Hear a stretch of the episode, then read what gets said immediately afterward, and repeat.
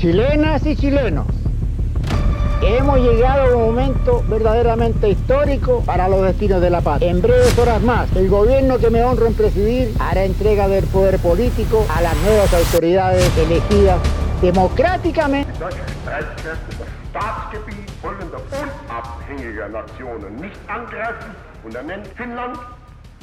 Un Estado totalitario armonizará en España el funcionamiento de todas las capacidades y energías del país. Hola a todos y sean bienvenidos a un nuevo episodio de Shell Allenwiches Podcast. Este es el episodio número 20 y para mí es un episodio bastante especial porque llegamos a los 20 y llegamos a los 20 con un tema muy muy interesante y de nuevo con un invitado especial.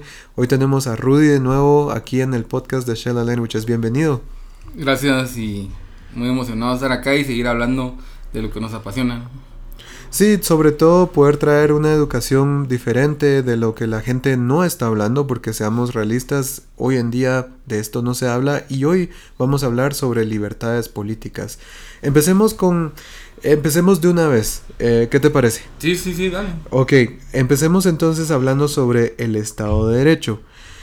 Definamos primero qué es un Estado de Derecho y sus características. Sí, como una pequeña introducción, las instituciones que vamos a hablar ahorita son las que han asegurado que haya civilización, crecimiento, movilidad social. No hay que darlas por sentado. La libertad no es un valor, sino que es una conquista, es un descubrimiento.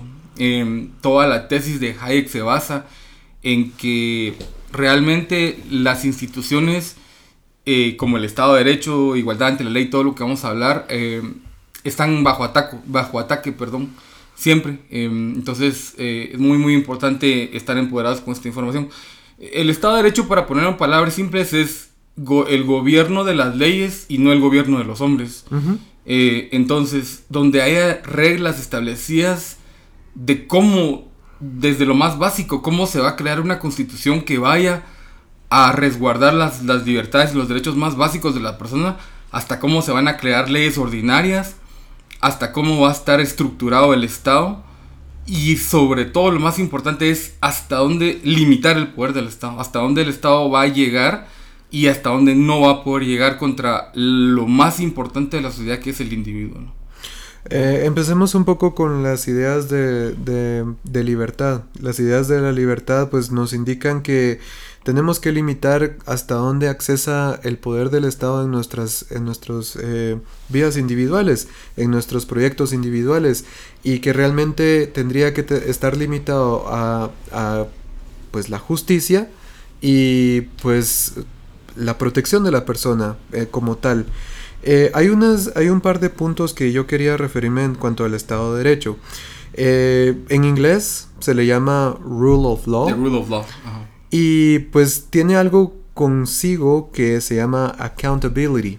Y que realmente pues esto nos dice bastante. Es un sistema en el cual el Estado de Derecho es un sistema en el cual el gobierno, el Estado, tiene que ser responsable por lo que hace, ¿verdad? Es un sistema duradero también, podríamos decir. Es una de las características que tiene. La justicia tiene que ser accesible para el gobernado. Por ejemplo, también el entendimiento de las leyes, que las leyes sean taxativas, que las leyes sean comprensibles. Eso es bastante importante en un Estado de Derecho, porque si llenamos de tecnicismos las leyes, pues las personas normales que no se dedican a estudiar las leyes nunca las van a entender, ¿verdad? La simplicidad de la ley es muy muy importante en un Estado de Derecho. Y pues recordemos de que el Estado existe por los gobernados y los gobernados existen también por el Estado. O sea, es una unión de las dos cosas y que nos da como resultado la armonía de estos dos grupos, tanto del Estado, los gobernantes y los gobernados. Entonces ahí podemos ir definiendo un poco el Estado de Derecho. Tiene muchos matices, tiene muchas cosas que hablar. O sea, cada uno de estas características podemos desplegarlo en muchos temas individuales, pero esto es lo más general que podemos dar sobre el Estado de Derecho. ¿Hay algo que querrás mencionar? Sí, que todas estas instituciones que vamos a hablar ahora, no son muchas, son muchas, pero no hay tiempo, permiten que en sociedad haya un orden entre personas, porque cuando no existían estas instituciones, la gente se mataba entre sí por un pollo o por una vaca, ¿no? Entonces es muy importante. Exacto, exacto. Entonces, dejemos el Estado de Derecho y entremos al siguiente tema. Ahora hablemos sobre el segundo punto, que es prácticamente la limitación del Estado, y consigo lleva algo que podemos llamar como seguridad jurídica y justicia. O sea, esto es un tema bastante importante y de repente lo puedes empezar a desarrollar, Rudy, para que podamos comprenderlo. Sí, digamos, es un poco largo, pero vamos a tratar de hacerlo lo más corto posible.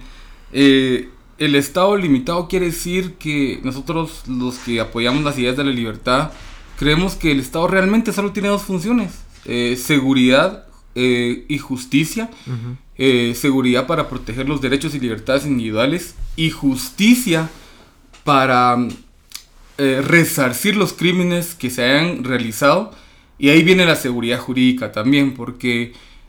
cuando hay resarcimiento de crímenes, cuando alguien hace algo y lo tiene que pagar, entonces ya utilizas vos contratos, ¿no? Uh-huh. Cuando un juez llega a una resolución final y hay una compensación civil para la persona que resultó dañada, para eso sirve la seguridad jurídica, ¿no? Para asegurarnos de que el que la hace la paga y que por medio de la ley... sea resarcida la persona que ha sufrido vejámenes o sus derechos han sido conculcados.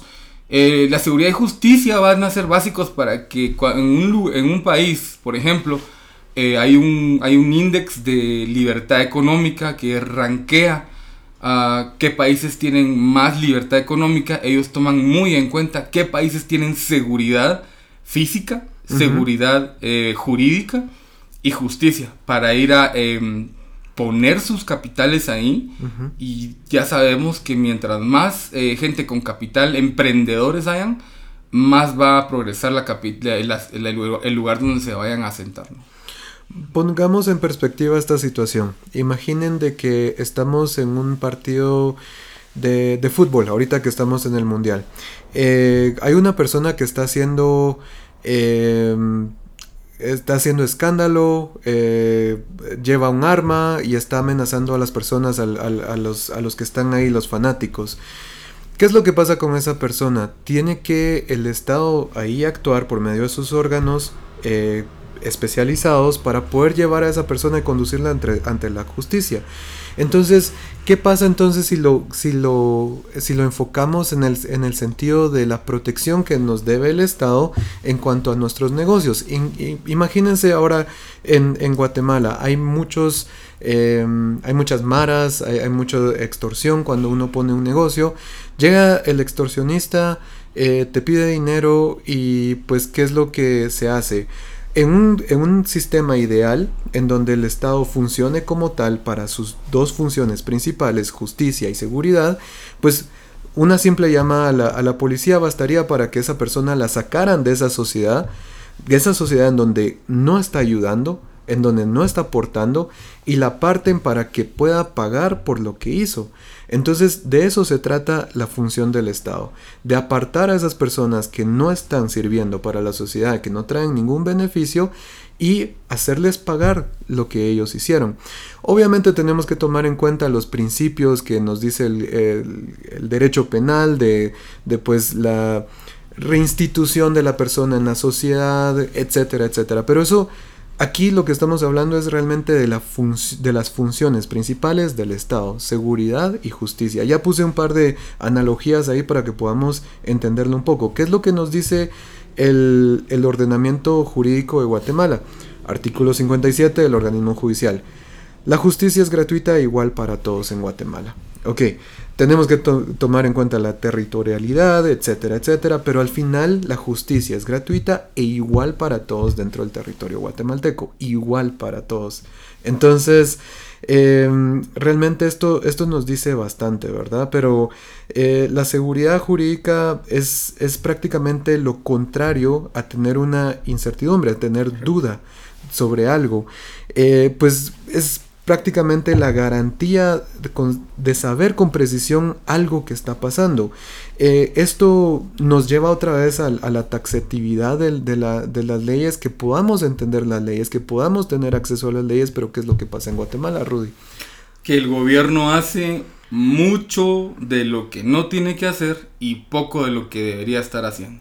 Total. De lo poco que debería estar haciendo es tener más seguridad y más justicia, uh-huh, y de lo mucho que no tendría que estar haciendo es gastar los impuestos de la gente en tonterías como crear parques por el bicentenario y todas esas cosas, ¿no? Entonces, eso para ir cerrando la idea y para ir cerrando el tema, el Estado limitado, mientras más poder le demos los ciudadanos a un Estado grande, uh-huh, más poder va a tener de intrometerse en tus libertades básicas, tu libertad de comerciar, tu libertad de expresarte, tu libertad a la vida, todos tus derechos y libertades individuales. Entonces, lo más recomendable es tener un Estado limitado. En ningún país del mundo hay un Estado limitado, uh-huh, y tampoco somos idealistas, pero el liberalismo es una aproximación a lo que funcionaría para que una sociedad funcione, para que una sociedad avance y progrese.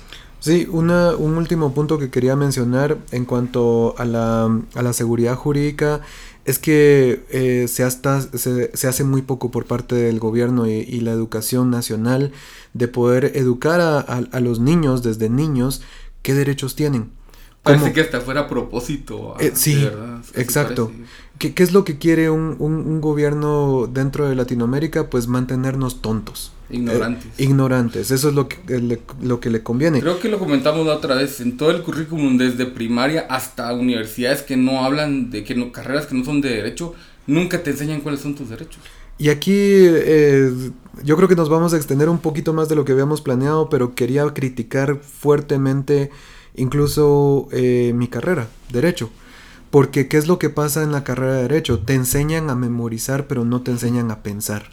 Entonces, hasta que uno está afuera, y por ejemplo, yo me tomé el esfuerzo personal de analizar la Constitución, analizar las leyes que yo había leído con tanto ímpetu y memorizado para los exámenes de la carrera de Derecho, que al final no me sirvió de nada porque no lo entendí, sino que lo vengo a entender hasta ahora, ¿verdad? Y eso es la filosofía del derecho, ¿no? Total. O sea, uh-huh, entender por qué sí el gobierno, pues te puedes aprender de memoria el artículo 1 hasta todos los que tengan la Constitución, uh-huh, pero lo que vos decís es la filosofía de la ley, la filosofía del derecho, de dónde viene, por qué hay un Estado, ¿no? ¿A quién se lo debemos? ¿Le debemos 100% de obediencia? Uh-huh. ¿El Estado siempre va a estar en lo correcto? Uh-huh. Esas preguntas filosóficas es la que en las carreras, en las facultades no enseñan. Exacto. Pequeño ejemplo y con esto cerramos. Puedo hacer lo que la ley no me prohíbe. Correcto. Y libertad negativa. Libertad negativa. En la Constitución, artículo 5, libertad de acción. Pero hablemos de que mucha gente he escuchado que lo dice, pero no saben ni de dónde viene. Entonces, ¿qué es lo que está pasando con la educación? Este proyecto que ustedes están escuchando ahorita, ese es el propósito, de llevarle a ustedes realmente este contenido que nadie habla, ni en escuelas, ni universidades, ni de verdad, y que aún estudiando Derecho o Ciencias Políticas, por ejemplo, no les enseñan a ustedes a pensar, a analizar y a criticar. Y lo último, creo que nos extendimos más en esto, pero ¿sí? Vamos a reducir en lo otro. No somos unos constructivistas, no somos ingenieros sociales, no somos unos dogmáticos que te estamos diciendo, mira, aquí está la solución, uh-huh, y esto va a funcionar. No, estas son aproximaciones, pero los países que sí las han implementado se han desarrollado. No tenemos una teoría cuadrada en donde nada más quepa, sí. Son propuestas. Pero son propuestas que nadie hace y nosotros en nuestro interés de ver crecer a los individuos y a la sociedad, venimos y hacemos, la verdad, con bastante emoción. Sí, sí, ¿por qué no? Ahora entremos al punto número 3, igualdad ante la ley. Ahora, tenemos que aclarar varias cosas aquí, Rudy, y yo quiero que de repente empeces a darnos un concepto de qué es igualdad ante la ley y cómo compararlo, porque muchas veces las personas piensan, sí, es que todos tenemos que estar igual, todos tenemos que tener las mismas condiciones. Pues la idea de igualdad, solo la palabra suena romántica, ¿verdad? Es sí. Por eso es que el ser humano se deja seducir. Si a una persona le preguntan, ¿usted cree en la igualdad de resultados? ¿Quiénes están a favor de la igualdad o igualdad de oportunidades? Mucha gente, sin titubearlo, diría que sí. Uh-huh. Pero igualdad de resultados no es posible en una sociedad, porque eso es socialismo. En Cuba todos son iguales, igual de miserables. ¿Sí? En una sociedad libre van a haber unos que sean más ricos que otros, pero por el mismo interés humano esas personas van a invertir un capital y van a darle trabajo a los que menos tienen para que salgan adelante con trabajo duro. Nosotros no creemos en la igualdad de resultados, eso es socialismo, y tampoco creemos en la igualdad de oportunidades, porque hay muchas personas que van a tener la oportunidad por capacidad física, de que por seres humanos han desarrollado ya sea más inteligencia o más habilidad que otras personas. Un ejemplo claro, como fútbol. Si yo, para ser igual a Cristiano Ronaldo, le tendría que quebrar las piernas a él, ¿no? Y ahí estaríamos en igualdad, porque exacto, yo no puedo jugar fútbol, sí, pero a lo mejor él no puede hacer algo que yo hago bien, no sé, hablar inglés, no sé, no lo he oído hablar inglés. Entonces, la igualdad en oportunidad no es posible. La única igualdad que importa es la igualdad ante la ley. Esa es la que vamos a desarrollar ahorita. Quiero dar un pequeño paréntesis y dar una base legal, por así decirlo. Artículo 4, Constitución Política de la República de nuestro país. Lo voy a leer solamente las primeras dos líneas. En Guatemala todos los seres humanos son libres e iguales en dignidad y derechos. Esto es lo que nosotros nos estamos basando. Dignidad y derechos, obviamente sí es lo que nosotros estamos defendiendo, que todos somos iguales ante la ley, no ante los resultados ni oportunidades, porque la desigualdad es parte de nuestra naturaleza humana. Recordemos lo que dijo Yuval Harari en su libro, uno de de mis libros favoritos. Realmente ni biológicamente todos tenemos una sinapsis diferente, todos tenemos neuronas diferentes, todos tenemos una cantidad de células diferentes. Física, ¿no? Totalmente. Nadie va a ser igual al otro. Entonces, ni a nivel biológico, psicológico, físico, metafísico, no somos iguales. Entonces, eso hay que dejarlo en claro, que ante la ley sí somos iguales, y por eso es de que pues tenemos un reglamento jurídico, de donde podemos decir, ok, si tanto yo cometo un hurto, por ponerle un nombre al crimen, pero mi vecino también, igual nos van a condenar a los dos. Aunque vos tengas más dinero, aunque él tenga menos dinero, aunque él sea chino, aunque vos seas guatemalteco, aunque ella sea mujer, aunque vos seas hombre, no importa. Uh-huh. Raza, orientación sexual, creencia política, la igualdad ante la ley protege a todos. Tendría que proteger. Exacto. Cuando hablamos sobre la seguridad jurídica y justicia, hablamos sobre el artículo 57 del OJ. La justicia es gratuita e igual para todos que estén dentro del territorio de Guatemala, por lo menos hablando de Guatemala, ¿verdad? Entonces, con eso podemos dejar el tema. Solo voy a cerrar la idea. Sí, claro. La idea de igualdad ha destruido países. Uh-huh. Recordate que la Revolución Francesa, incluso hasta el día de hoy, es fraternidad, igualdad y justicia. Sí. Pero hay que tener mucho cuidado, porque la idea de igualdad es muy romántica. Ahorita Chile, por el discurso igualitario, de los países más desarrollados de Latinoamérica, se está viniendo abajo. Entonces, de la idea de igualdad parten muchas ideologías, como la feminista, ¿no? Igualdad de las mujeres y los hombres, claro. Nosotros reconocemos una igualdad de trato, sí, una igualdad de dignidad, pero sobre todo la igualdad ante la ley, en la que no importa si sos hombre, si sos mujer, indígena, homosexual, tenés acceso a la justicia, o debes tener acceso a la justicia, y la justicia te tiene que tratar igual, independientemente de todos esos rasgos característicos, ¿no? Exacto. Es muy, muy importante decirlo esto. Yo creo que podemos hacer un podcast de unas 2 horas hablando sobre igualdad, ¿verdad? Entonces, pero bueno, pasemos al siguiente tema. Y como tema final tenemos algo bastante interesante, que es la democracia liberal. En principio quisiera decir qué es una democracia, o un poquito de la historia de la democracia. Esto realmente empezó, la palabra democracia o el sistema democrático como tal empezó en el siglo XVIII aproximadamente, alrededor de junto al sufragio universal, a la abolición generalizada de la esclavitud también. Democracia es una palabra griega, y que por ende pues en la antigua Grecia se dio una cierta democracia, y de hecho pues se habla de democracia en la antigua Grecia, con los filósofos más grandes de la historia, Aristóteles, Platón, Sócrates. Entonces, pues en ese entonces la democracia se era tomada no como la conocemos hoy en día. Solo para darles una pequeña idea, las decisiones eran tomadas por una asamblea de ciudadanos prácticamente, pero no entraban ni mujeres, ni entraban esclavos, ni plebeyos, ni nadie que estaba fuera de esa élite, por así decirlo. Entonces, veamos un poco de la democracia liberal, Rudy. Sí, resumiendo rapidito, la razón por la cual hasta el siglo XVIII formalmente se implementó la democracia, uh-huh, fue porque, acuérdate que en la Edad Media, todos los escritos de Sócrates, Platón y todos los escritos de los griegos se quemaron. Uh-huh. Esas ideas ya se pensaban en la antigua Grecia, pero cuando vino la Edad Media, la Iglesia Católica quemó todos esos libros, ¿no? Sí. Ahora, antes de la democracia, que es un sistema de gobierno, pero no es el mejor, como Churchill decía, es el menos peor de los sistemas de gobierno, de políticos. Uh-huh. Habían tiranías, absolutismos, monarquías, que eran completamente contrarias al individuo, tribus, hordas que iban en contra del individuo. Ahora, la palabra democracia también suena muy romántica. Bastante. Y se puede decir, bueno, lo que la mayoría diga, eso se hace. Uh-huh. Pero hay un gran obstáculo ahí.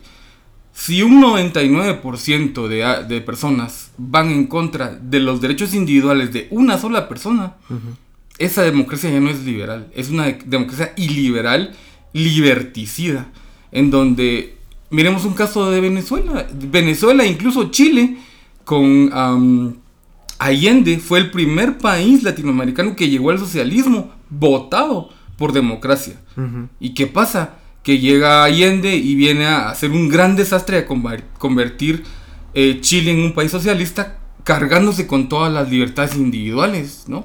Entonces, la democracia sí es el poder de las mayorías, pero nunca el poder de las mayorías puede ir en contra de los derechos básicos individuales de un individuo, ¿no? Entonces, por eso el apellido de democracia liberal, esa es en la que creemos, porque si es una democracia normal, va a venir un loco a decir, bueno, mañana se cierra el país, como Pedro Castillo, ¿no? Sí. Y mira qué le hicieron, lo sacaron, ¿no? Uh-huh. Eso pasó hace una semana. Entonces, la democracia puede ser muy peligrosa, pero cuando incluye este apellido liberal y la democracia se compromete a respetar los derechos individuales, podemos hablar, uh-huh, de una buena democracia. Hablemos del sufragio universal y hablemos de que la mayoría de dictadores han sido electos por el sufragio universal dentro de una democracia. Hitler, Mussolini, Fujimori, Chávez, pues... La todos, lista, sí. Todos prácticamente. ¿Y qué fue lo que hicieron? Llevar a sus países a la ruina, a la guerra, a la destrucción. Y tanto de ideología derecha e izquierda, porque exacto, acordate que Allende era socialista, uh-huh, ¿no? Pero Fujimori era derechista. Derecho. Entonces, sí, entonces la democracia es una arma que los dos lados pueden utilizar. Sí. Veamos un poquito, solo para entrar en el aspecto jurídico, en el orden jurídico. Artículo 140, es justo el inicio de la parte orgánica de nuestra Constitución. Voy a leer solamente lo último. Su sistema de gobierno es republicano, democrático, representativo. Y siendo que este sistema republicano está establecido dentro de nuestra Constitución, pues yo te quiero preguntar, Rudy, ¿qué es lo que opinas sobre una república? La república, y esto ya para terminar, serían nuestros comentarios finales, es, ¿sí?, hasta ahora el mejor sistema de gobierno. La separación de poderes, ¿no? Uh-huh. Legislativo, judicial y ejecutivo no tienen nada que ver uno con otro. Sí. Ese es el sistema de pesos y contrapesos, ¿no? Uh-huh. Lo que Bukele se vino a cargar en El Salvador. Mira que antes a los dictadores les tardaba años llegar al poder. ¿A cuánto tiempo le tardó Chávez a llegar al poder? 10 años. Ahora viene Bukele con su TikTok y le apunta a los centenias. Y en un solo partido él pudo juntar el sistema el organismo judicial, uh-huh, el ejecutivo y el legislativo. Es un dictador light. Y porque es un galán o lo que querrás, la gente no se da cuenta que se está cargando con la república, con, okay, la separación de poderes. Y él es un dictador, es un liberticida.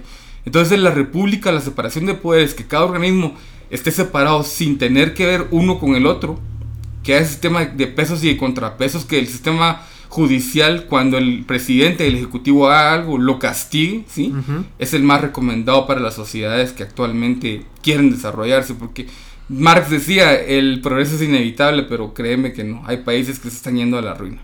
Sí, sí, veamos qué progreso ha tenido Cuba, qué progreso tuvo ese experimento fallido de la Unión Soviética. O sea, no tuvo ningún progreso científico, pues llegaron a la luna, lo que querrás. Mientras la gente se estaba muriendo de hambre en Rusia, ¿no? A eso iba, el contraste de las cosas que se dan dentro de un experimento socialista. Entonces, veamos la realidad y pensemos, leamos, informémonos de cómo estamos, de cómo están también la sociedad en otros países, porque es muy fácil dejarse llevar por lo que dicen las noticias, por lo que dicen las personas.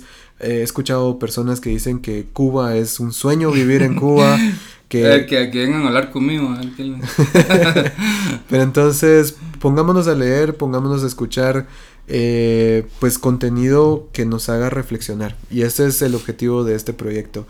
Entonces esperamos que nos apoyen en redes sociales, que compartan este proyecto y que lo disfruten también, escuchándolo, y que los haga reflexionar y pensar, que es lo más importante. Gracias, Rudy, por estar aquí. Sí, un placer. Ok, hasta pronto.